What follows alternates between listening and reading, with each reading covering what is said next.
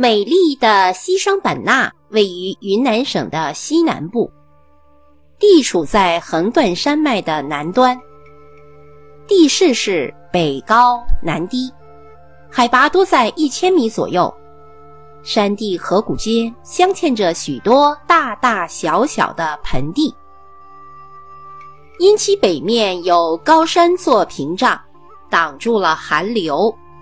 南面又受印度洋季风的影响，所以终年温暖湿润。冬春无寒潮大风，夏季无台风暴雨，属热带亚热带的气候，自然环境得天独厚，是个繁荣的生物世界。这里的树林与内地常见的森林大不一样。不论高大的乔木还是矮小的灌木，树上树下大都攀附着藤条，在密密的原始森林里，古木参天，长藤相缠。西双版纳的高等植物有近五千种，占全国三万多种高等植物的六分之一，是名副其实的植物王国。这里有世界上木质最重的黑黄檀木，有木质最轻的青木，有巨大的茶树王、蒙养橡树、板根大王四手木，还有林中毒王箭毒木。这种箭毒木是自然界当中毒性最大的树木之一。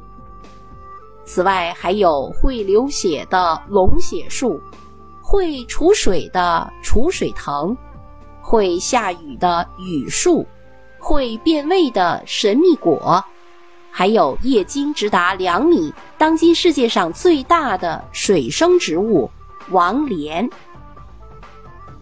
除了品种繁多的植物，西双版纳还有为数众多的动物。其中鸟类有近四百余种，鱼类一百多种，两栖动物三十二种，野兽六十二种，是中国有名的动物王国。动物的种类和数量都居我国的首位。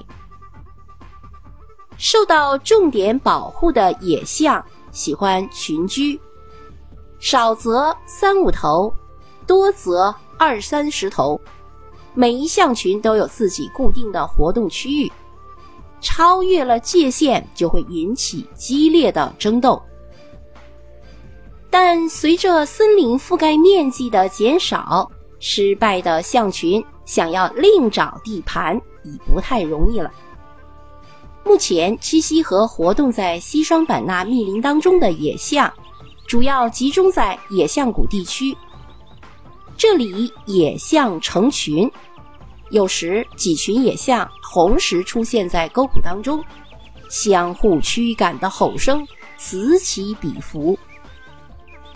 野象谷所处地是一个野象出没和饮水的象塘。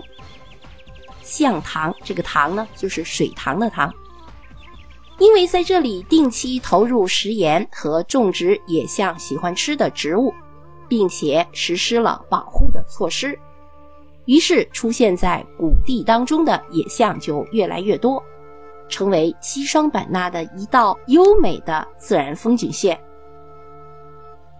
象群的邻居是野牛群，它们是森林里的庞然大物，密林当中大概有七百余头野牛，它们在受到威胁的时候。会不顾一切的横冲直撞，所经之处树倒蔓断，在树林当中闯出一条路来。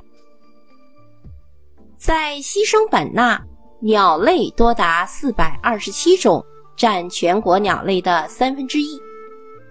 由于这里山多林多，植被类型多样，冬无严寒，非常适合鸟类生存和候鸟的越冬。因而吸引了众多的鸟族成员，其中绿孔雀、犀鸟、白衔、鹧鸪等都十分有名。西双版纳自然保护区按结构分为五个部分，分别是由勐腊、上涌、勐伦、勐养、勐稿五大片组成。西双版纳气候炎热、潮湿多雨，因而也形成了当地独特的民居风格。当地人住什么样的房子呢？对，就是竹楼。这种干栏式的竹楼具备了鲜明的民族风格和地理特点。傣族、哈尼族、基诺族和部分其他少数民族住的都是这样的民居。这种两层的高脚竹楼称得上是傣家造型艺术的佳作。房顶、柱子、船子、楼板、楼梯全都是用竹子制作。每座竹楼至少由十六根柱子支撑，外形像一顶巨大的帐篷支在高柱上。